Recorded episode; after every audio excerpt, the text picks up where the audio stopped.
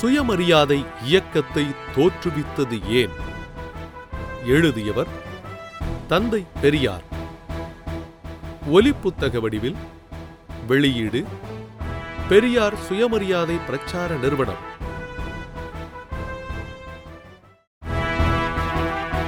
சுயமரியாதை இயக்கத்தை தோற்றுவித்தது ஏன்? தந்தை பெரியார். சுயமரியாதை இயக்கம் என்பதாக ஓர் இயக்கம் ஆயிரத்து தொள்ளாயிரத்து இருபத்தி ஐந்தில் என்னால் துவக்கப்பட்டது யாவரும் அறிந்ததேயாகும். அதைப் பற்றி தெரிந்து கொள்ள வேண்டியவர்களுக்கு அதன் கொள்கை என்ன? அது ஏன் துவக்கப்பட்டது என்கிற விஷயம் முதலில் எடுத்துக் கூற வேண்டியது அவசியமல்லவா? அதற்கு முன் என்னை பற்றியும் சில வார்த்தைகள் சொன்னால்தான் என்னை பொறுத்தவரை நான் செய்தது சரியா தப்பா என்பது விளங்கும். எனக்கு சிறுவயது முதற்கொண்டே ஜாதியோ மதமோ கிடையாது. அதாவது நான் அனுசரிப்பது கிடையாது. ஆனால் நிர்பந்தமுள்ள இடத்தில் போலியாக காட்டிக் கொண்டிருந்திருப்பேன். அதுபோலவே கடவுளைப் பற்றியும் மனதில் ஒரு நம்பிக்கையோ பயமோ கொண்டிருந்ததும் இல்லை. நான் செய்ய வேண்டுமென்று கருதிய காரியம் எதையும் கடவுள் கோபிப்பாரே என்றோ தண்டிப்பாரே என்றோ கருதி எந்த காரியத்தையும் செய்யாமல் விட்டிருக்க மாட்டேன். கடவுள் மகிழ்ச்சியடைவார் என்று கருதியோ எனக்கு அவசியமென்று தோன்றாத எந்த காரியத்தையும் செய்திருக்கவும் மாட்டேன். எனது வாழ்நாளில் என்றைக்காவது ஜாதியையோ மதத்தையோ கடவுளையோ உண்மையாக நம்பியிருந்தேனா என்று இன்னமும் யோசிக்கிறேன். இதற்கு முன்பும் பல தடவை யோசித்திருக்கிறேன். எப்பொழுதிலிருந்து எனக்கு இவைகளில் நம்பிக்கையில்லை என்றும் யோசித்து யோசித்து பார்த்திருக்கிறேன். கண்டுபிடிக்க முடியவே இல்லை. எனது ஆறாவது வயதில் நான் ஒரு திண்ணை பள்ளிக்கூடத்திற்கு அனுப்பப்பட்டேன். அப்பள்ளிக்கூடம் ஈரோடு டவுனுக்குச் சற்று விலகிய தூரத்தில் இருந்தது. இப்போது அது நடு ஊராகிவிட்டது. அப்பள்ளிக்கூடத்தைச் சுற்றி வாணியச் செட்டிமார்களின் வீடுகள் உள்ளன. எண்ணெய்ச் செக்குகள் சதா ஆடிக்கொண்டே இருக்கும். மூங்கிலில் பாய் முரம் கூடை பின்னுகிறவர்கள் தெரு ஓரங்களில் குடிசை கட்டிக்கொண்டு தங்கள் வேலையைச் செய்வார்கள். சில முஸ்லிம்கள் வீடும் குடிசை ரூபமாக அங்கே உண்டு. ஆகவே அப்பள்ளிக்கூடத்தைச் சூழ்ந்திருந்த மக்கள் வாணியச் செட்டியார் வேதக்காரர்கள் சாயுபுகள் ஆகியவர்கள். அந்த காலத்தில் இவர்கள் வீட்டில் மற்ற ஜாதியார்கள் என்பவர்கள் எவ்வித உணவும் அருந்த மாட்டார்கள் அல்லவா? ஆகையால் என் வீட்டார்கள் நான் பள்ளிக்குப் போகும்போது எனக்கு ஞாபகமாய் சொல்லி அனுப்புவார்கள். என்னவென்றால் அங்குள்ள ஜாதியார் புழங்கக்கூடாத ஜாதிக்காரர்கள். அவர்கள் வீட்டில் தண்ணீர் குடித்து விடாதே வேண்டுமானால் வாத்தியார் வீட்டில் வாங்கி குடி என்று சொல்லி அனுப்புவார்கள். அதுபோலவே இரண்டொரு தடவை வாத்தியார் வீட்டில் தண்ணீர் கேட்டேன். வாத்தியார் ஓதுவார் ஜாதி மாமிசம் சாப்பிடாத சைவர்கள். அவர்கள் வீட்டுச் சிறுபன் எனக்கு தண்ணீர் கொடுக்கும் பொழுது ஒரு வெங்கல டம்ளரை கீழே வைத்து அதில் தண்ணீர் ஊற்றி எடுத்து தூக்கி குடிக்கச் சொல்லும். நான் குடித்த பிறகு கவிழ்த்து வைக்கச் சொல்லும். பிறகு அதன் மீது தண்ணீர் ஊற்றி அதை எடுத்து நிமிர்த்தி உள்ளேயும் தண்ணீர் ஊற்றி கழுவி உள்ளே எடுத்து கொண்டு போகும். இதற்குள் எனக்கு தூக்கி குடிக்கத் தெரியாமல் குடிக்கும்போது பகுதி தண்ணீர் மூக்கிலும் உடல் மேலும் விழும். பகுதி தண்ணீர்தான் வாயில் விழும். மூக்கில் விழுந்த தண்ணீரால் புறையேறி இருமல் வந்து வாய்த்தண்ணீர் கீழே விழும். இதையெல்லாம் பார்த்து அந்த பெண் அசிங்கப்படும். சில சமயம் கோபித்து வையும். அதனால் நான் தாகம் ஏற்பட்டாலும் வாத்தியார் வீட்டில் தண்ணீர் கேட்பதில்லை. வாணியச் செட்டியார் பிள்ளைகள் வாத்தியார் வீட்டில் தாகத்திற்கு தண்ணீர் கேட்பதில்லை. எழுந்து நின்று பெருவிரலை வாத்தியாருக்கு காட்டியவுடன் போய்விட்டு சீக்கிரம் வா என்பார். பையன் ஓடோடி அவன் வீட்டிலோ அவனது வீடு சற்று தூரமாயிருந்தால் சமீபத்தில் உள்ள ஒரு செட்டியார் வீட்டிலோ குடித்துவிட்டு ஓடி வருவான் ஒரு நாள் நானும் அங்கு போய் தண்ணீர் சாப்பிடலாம் என்று கருதி ஒரு செட்டியார் பையன் எழுந்து பெருவிரல் நீட்டும்போது நானும் நீட்டினேன். இருவரையும் போகும்படி வாத்தியார் தலையாட்டினார். இருவரும் ஓடினோம். வாத்தியார் ராமா நீ எங்கே ஓடுற? என்றார். தண்ணீருக்கு ஐயா என்றேன். தண்ணிக்கு அவங்கூட போறையே என்றார். பிறகு நான் வாத்தியார் வீட்டுக்கு அதாவது ஒரு கூரைச்சாலையில் ஒரு பாகம் நிறைச்சல் கட்டி தடுத்து அதில் வாத்தியார் குடியிருப்பார். அங்கு போய் தண்ணீர் குடித்து தண்ணீரை தேகமெல்லாம் சிந்திக்கொண்டு வேஷ்டியையும் நனைத்துக் கொண்டு வந்து உட்கார்ந்து கொண்டேன். அடுத்த நாள் தண்ணீர் தாகமெடுத்தபோது ஒரு செட்டியார் பையனிடம் பேசி வைத்து அவன் தண்ணீர் குடிக்க பெருவிரலை காட்டும் முன்பே நான் ஒன்றுக்கு போக கேட்பவன் போல் எழுந்து நின்று ஆள்காட்டி விரலை நட்டத்தில் நீட்டிக் காட்டினேன்.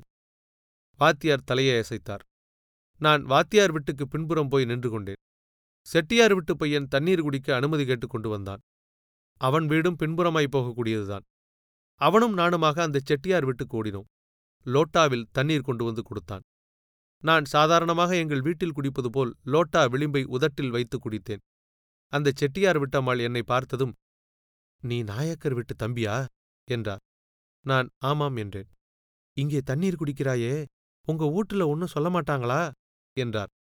சொல்ல மாட்டாங்கோ என்று சொல்லிவிட்டு என் கூட வந்த பையனுடன் கூட ஓடி வந்து விட்டேன். அதற்குள் அந்த அம்மாள் அந்த பையனை கூப்பிட்டு டே பழனியப்பா அந்த சொம்பை கழுவி வைத்து விட்டு போடா என்றார். அதே மாதிரி அந்த பையன் லோட்டாவை கழுவி வைத்துவிட்டு வீதி வழியாக முன்புறம் பள்ளிக்கூடத்திற்கு வந்தான். நான் போன வழியிலேயே பின்புறமாக பள்ளிக்கூடத்திற்கு வந்தேன். பிறகு இப்படியே இதே மாதிரியாக மற்றொரு சமயம் வேதக்காரன் வீட்டில் தண்ணீர் சாப்பிட்டேன். இது மெல்ல மெல்ல அவர்கள் வீட்டு பலகாரங்களும் பிறகு அவர்கள் வீட்டில் விசேஷ காலங்களில் செய்யப்படும் காய்கறி பதார்த்தங்களும் கூட சாப்பிடும்படியாக செய்துவிட்டது. எங்கள் வீட்டுக்கு இந்த செய்தி எட்டியது. எங்கள் வீடோ நல்ல பணம் வருவாய் ஏற்பட்டு பணம் பெருகி அப்பொழுதுதான் பார்ப்பனர்களைப் போல் ஆச்சார அனுஷ்டானமாய் நடக்க ஆரம்பித்தது. எந்நேரம் பார்த்தாலும் ஆச்சாரம் அனுஷ்டானம் என்கின்ற வார்த்தைகள்தான் உச்சரிக்கப்படும். என்றாலும் என் தகப்பனாருக்கு நான் கண்ட இடத்தில் சாப்பிடுவதைப் பற்றி அதிகமான கவலை கிடையாது. இனி அப்படி செய்யாதே என்று சொல்லிவிடுவதோடு அவர் வேலை ஒழிந்துவிடும். என் தாயார் ஏதோ முழுகிவிட்டது போல கருதி மிகத் துயரப்படுவார். என்ன பண்ணியும் காரியம் மிஞ்சிவிட்டது. சாய்வுமார் பையன் கொடுத்த பண்டம் கூட சாப்பிட்டு விட்டேன் என்பது என் வீட்டிற்கு தெரிந்துவிட்டது. இதற்குள் என் பள்ளிப்படிப்பு எனது பத்தாவது வயதிற்குள்ளாகவே முடிந்துவிட்டது. ஏனென்றால் என் சிநேகிதம் தின்னாத புழங்கக்கூடாத ஜாதியாருடன் தான் அதிகம். அதனாலே நான் முரடனாகிவிட்டேன் என்பது அவர்கள் எண்ணம். காலில் விலங்கு இடப்பட்டேன் அந்த விலங்குடனேயே அந்த பிள்ளைகளுடன் கூடித் திரிந்தேன். ஒரு பதினைந்து நாள் இரண்டு கால்களிலும் விலங்கு கட்டைகள் போடப்பட்டேன். அப்பொழுதும் இரு தோள்களிலும் இரண்டு விலங்குகளைச் சுமந்து கொண்டு திரிந்தேன். அப்போதும் அந்த பிள்ளைகளுடன் விளையாடப் போய்விடுவேன். கடைசியாக நான் அப்பள்ளிக்குப் போவது நிறுத்தப்பட்டது. சர்க்கார் பள்ளிக்கூடத்திற்கு அனுப்பப்பட்டேன். அதாவது முனிசிபல் பிரைமரி பள்ளிக்கூடத்திற்கு. அதுவும் இரண்டு வருடத்திலேயே பத்து பன்னிரண்டு வயதிலேயே நிறுத்தப்பட்டு எங்கள் கடையிலேயே வியாபாரத்தில் போடப்பட்டு விட்டேன். அதில் எனக்குள்ள வேலை மூட்டைகளுக்கு விலாசம் போடுவது சரக்குகள் ஏலங்கூறுவது ஒழிந்த நேரங்களில் என் சொந்த வேலையாக புராணங்களைப் பற்றி விவகாரம் செய்வது. இந்த வேலை எப்படி ஏற்பட்டதென்றால் எங்கள் வீட்டில் சந்நியாசிகளுக்கும் பாகவதர்களுக்கும் சமய பிச்சைக்காரர்களுக்கும் பார்ப்பனர்களுக்கும் வித்வான்களுக்கும் ரொம்பவும் செல்வாக்கு இருந்ததனாலும் அவர்களைக் கண்டு எனக்கு பிடிக்காததாலும் அவர்கள் சொல்லுவதை பரிகாசம் செய்ய ஆரம்பித்து விதண்டாவாத கேள்விகள் கேட்க ஆரம்பித்து மறுத்துச் சொல்ல ஆரம்பித்து மெல்ல மெல்ல அதுவே ஒழிந்த நேர வேலையாகவும் அதுவே இளைப்பாறுவதற்கு ஒரு துணைக் கருவியாகவும் எனக்கு உண்மையிலேயே உற்சாகமுள்ள வேலையாகவும் நேர்ந்துவிட்டது நான் புராணங்களையோ வேறு எந்த தனிப்பட்ட புத்தகங்களையோ படிப்பதில்லை என்றாலும் சைவம் வைணவம் ஆகிய இரு சமய சம்பந்தமாக உள்ள கதைகளோ சரித்திரங்களோ சதா சர்வகாலம் எங்கள் வீட்டில் இரு சமய பக்தர்களாலும் காலட்சேபம் செய்யப்பட்டு வந்தது. ஏன்? பணம் வந்து குவியும்போது தர்மம் செய்து தர்மபிரபு பட்டம் வாங்க வேண்டாமா? அதனால் இவர்கள் எங்கள் வீட்டில் குவிந்து கிடப்பார்கள். என் தாயார் இவர்கள் அளப்புகளை அதிக பக்தி சிரத்தையுடன் கேட்டுக்கொண்டே இருப்பார். தகப்பனாருக்கு இது ஒரு பெருமையாகவும் திருப்தியாகவும் இருக்கும். இதனால் எனக்கு சமய சம்பந்தமான விஷயங்கள் புராண சம்பந்தமான விஷயங்கள் தானாகவே தெரிய வரும்.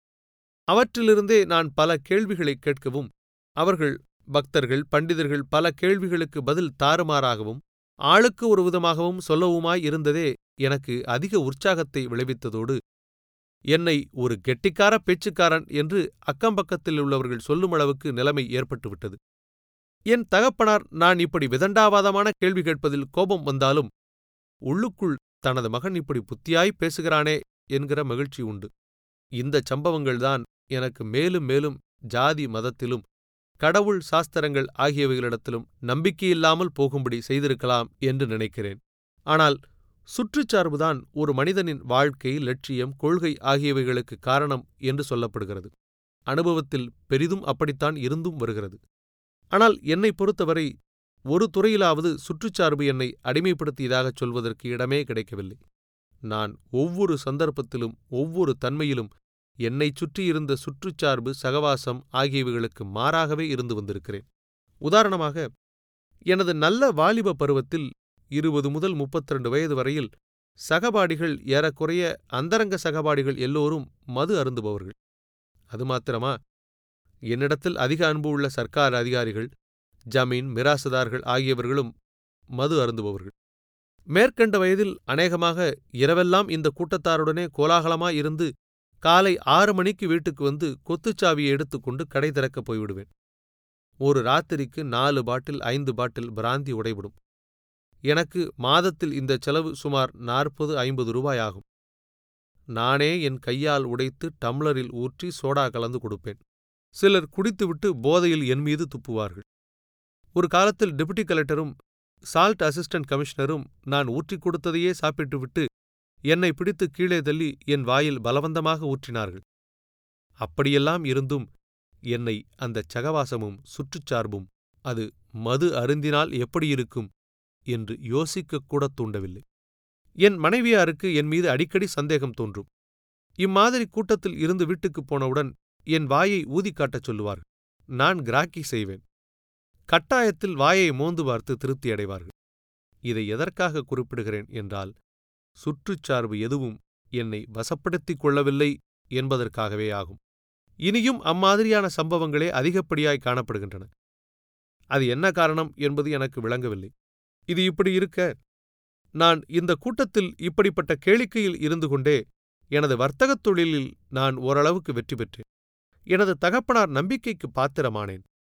என் தகப்பனார் இருக்கும்போதே எங்கள் வியாபாரத்திற்கு தன் பெயரை எடுத்துவிட்டு என் பெயர் கொடுக்கப்பட்டுவிட்டது.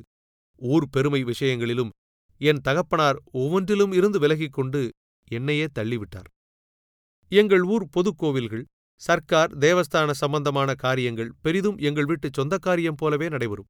ஆதலால் அவற்றுக்கு என்னையே முதன்மையாக்கி விட்டார்கள் ஒரு சமயம் இதனால் எனக்கு கடவுள் பக்தி ஏற்படலாம் என்கின்ற எண்ணத்தினாலோ என்னவோ தேவஸ்தான கமிட்டி காரியதரிசியாகவும் தலைவனாகவும் ஆக்கப்பட்டு விட்டேன் இப்படியெல்லாம் இருந்து ஏற்றுக்கொண்டு காரியத்தை சரியாய் உண்மையாய் செய்வதென்பதல்லாமல் அநேக காரியங்களில் எனக்கு பிடிவாதமான நம்பிக்கை என்பதே ஏற்பட்டது கிடையாது.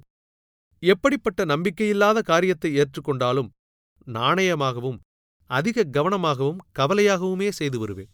நிற்க ஜாதி மத கொடுமை ஒழிக்கப்பட வேண்டும் என்பதிலும் கடவுள் என்ற மூடநம்பிக்கை ஒழிக்கப்பட வேண்டும் என்பதில் மாத்திரம் எனக்கு உண்மையான கவலையும் உணர்ச்சியுள்ள சிரத்தையும் உண்டு.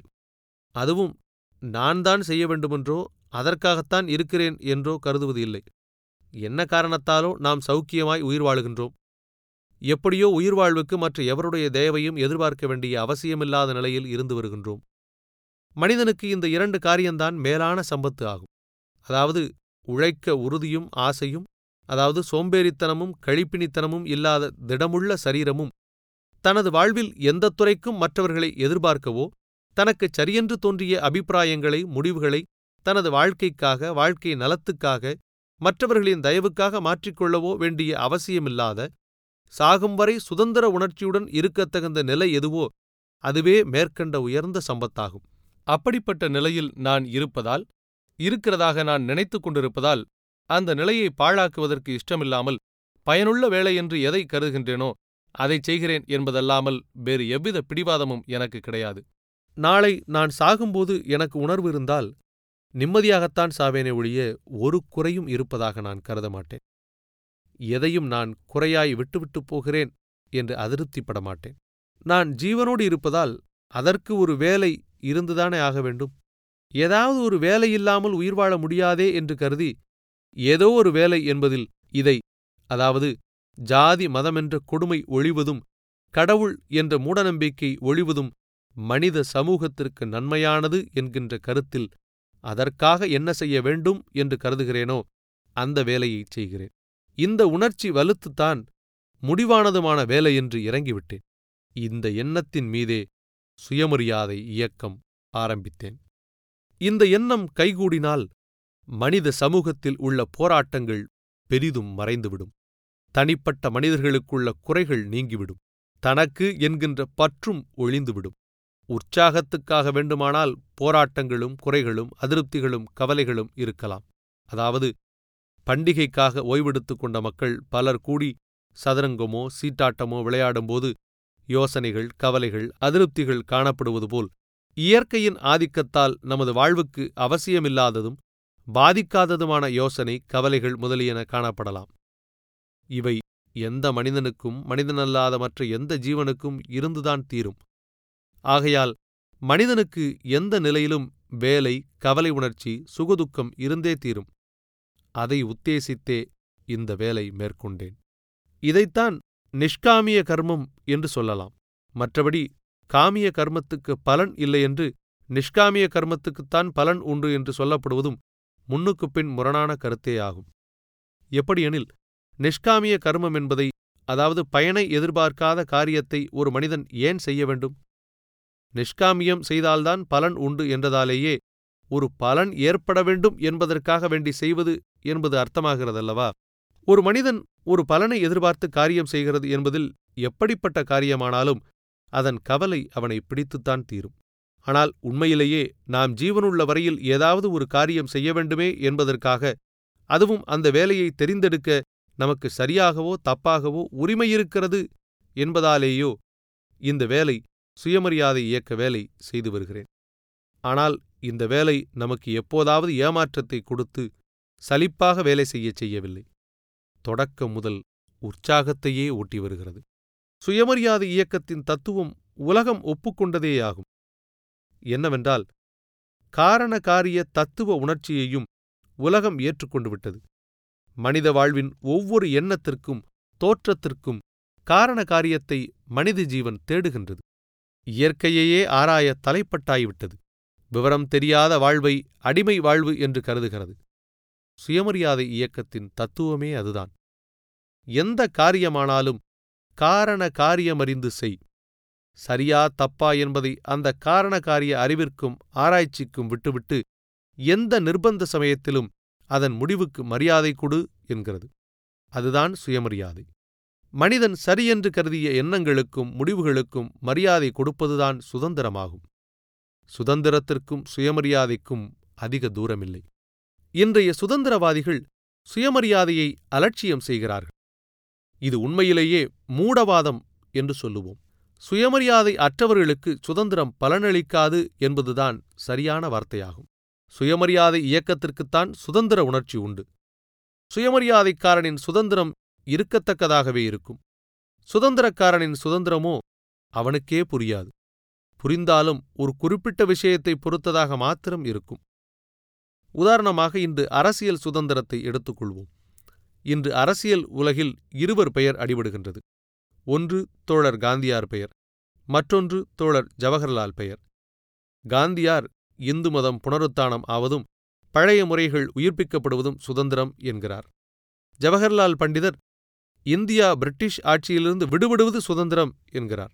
இவர்கள் இருவரும் கோரும் சுதந்திரங்களில் எது வந்ததானாலும் அல்லது இரண்டுமே வந்துவிட்டாலும் மனித சமூக வாழ்க்கையில் உள்ள துன்பங்களில் எது ஒழிக்கப்பட்டுவிடும் என்று ஆராய்ந்து பார்த்தால் சுதந்திரம் சுயமரியாதை அளிக்காது என்பது விளங்கும். எவ்வளவு சுதந்திரம் ஏற்பட்டாலும் சுயமரியாதைக்கு தேவை இருந்து கொண்டுதான் இருக்கும். முழு ராஜ்யமுள்ள பிரிட்டிஷ் தேசத்தில் குடிகளுக்கு ஏன் ராஜாவுக்கே தன் இஷ்டப்படி கல்யாணம் செய்து கொள்ள சுதந்திரம் இல்லாமல் ராஜ்யத்தை துறக்க வேண்டியதாகிவிட்டது என்றால் அதுவும் ஜனப்பிரதிநிதிகளால் அதுவும் பொதுஜனங்களுடைய விருப்பம் ஆமோதிப்பு என்பவைகளின் பெயரால் என்றால் ஜவஹர்லால் சுயராஜ்யத்தில் காந்தியார் சுதந்திரத்தில் மனிதனுக்கு கடுகளவாவது சுயமரியாதைக்கு இடமுண்டா? என்று கேட்கிறோம். அப்படிக்கில்லாமல் சுயமரியாதை பெற்ற சுதந்திரமாயிருந்தால் சுயமரியாதைக்குப் பிறகு சுதந்திரமாயிருந்தால் காதலுக்கு பிரிட்டிஷ் அரசருக்கு ஏற்பட்டது போல் விலங்கு இருக்குமா? என்று கேட்கிறேன். சுயமரியாதை என்பதற்கு நிகர் உலகில் மனிதனுக்கு உயிரைத் தவிர வேறு ஒன்றுமே இல்லை என்று சொல்ல வேண்டும். தமிழ்நாட்டில் சுயமரியாதை இயக்கம் தோன்றி வெகு சாதாரணமான முறையில் எவ்வளவோ எதிர்ப்புக்கிடையில் நேர்போக்கு பிரச்சாரமாக நடந்து வந்திருந்த போதிலும் அதற்கு எத்தனையோ இடையூறுகள் பல கூட்டங்களில் இருந்தது. ஏன்? சுயமரியாதை இயக்கம் தமிழ்நாடு மலையாள நாடு ஆந்திர நாடு ஆகியவைகளை சமுதாய இயலில் ஒரு கலக்கு கலக்கிவிட்டிருக்கிறது. மத இயலிலும் மகா பண்டிதர்கள் ஞானிகள் ஆச்சாரியார்கள் என்பவர்களையெல்லாம் மாறிக்கொள்ளச் செய்திருக்கிறது. தோழர் காந்தியாரை பல கரணங்கள் போடச் செய்துவிட்டது. பெண்கள் உலகில் உண்மையான சுதந்திர வேட்கையை கிளப்பிவிட்டது. கீழ்ஜாதி மேல்ஜாதி என்பவைகள் ஓடுவதற்கு ஓட்டத்தில் ஒன்றுக்கொன்று பந்தயம் போடுகின்றன. கிறிஸ்தவர்களும் முஸ்லிம்களும் பைபிளுக்கும் குரானுக்கும் புதிய வியாக்கியானங்கள் செய்ய தலைப்பட்டு விட்டனர் காங்கிரஸ் தொல்லை இல்லாமல் இருந்திருக்குமானால் இந்தியா பூராவையும் சுயமரியாதை இயக்கம் இன்னும் அதிகமாய் கலக்கியிருக்கும் என்பதோடு பார்ப்பனியும் அடியோடு மாண்டிருக்கும் என்றே சொல்லலாம். இந்தியா முழுமைக்கும் பிரச்சாரம் செய்யப் போகின்றது சுயமரியாதை இயக்கம். அது தனது பழைய வாலிபர்கள் பெரும்பாலோர் வாழ்க்கைப் பருவம் அடைந்துவிட்டதால் புதிய வாலிபர்களைச் சேர்த்துக் கொண்டு வருகிறது. ஏராளமான வாலிபர்கள் இருக்கிறார்கள். எனக்கு ஒரு சமயம் குறை ஏற்பட்டாலும் சுயமரியாதைக்கு குறை ஏற்படாது. வாலிபர்களே தயாராயிருங்கள். இக்கட்டுரை ஆயிரத்து தொள்ளாயிரத்து முப்பத்தி ஏழில் குடியரசு இதழில் தந்தை பெரியார் அவர்களால் எழுதப்பட்டது. இதுவரை நீங்கள் கேட்டது சுயமரியாதை இயக்கத்தை தோற்றுவித்தது ஏன்? ஒலி புத்தகத்தின் முதல் பகுதி. தொடரும் பகுதியை அடுத்த பதிவில் கேளுங்கள். நன்றி.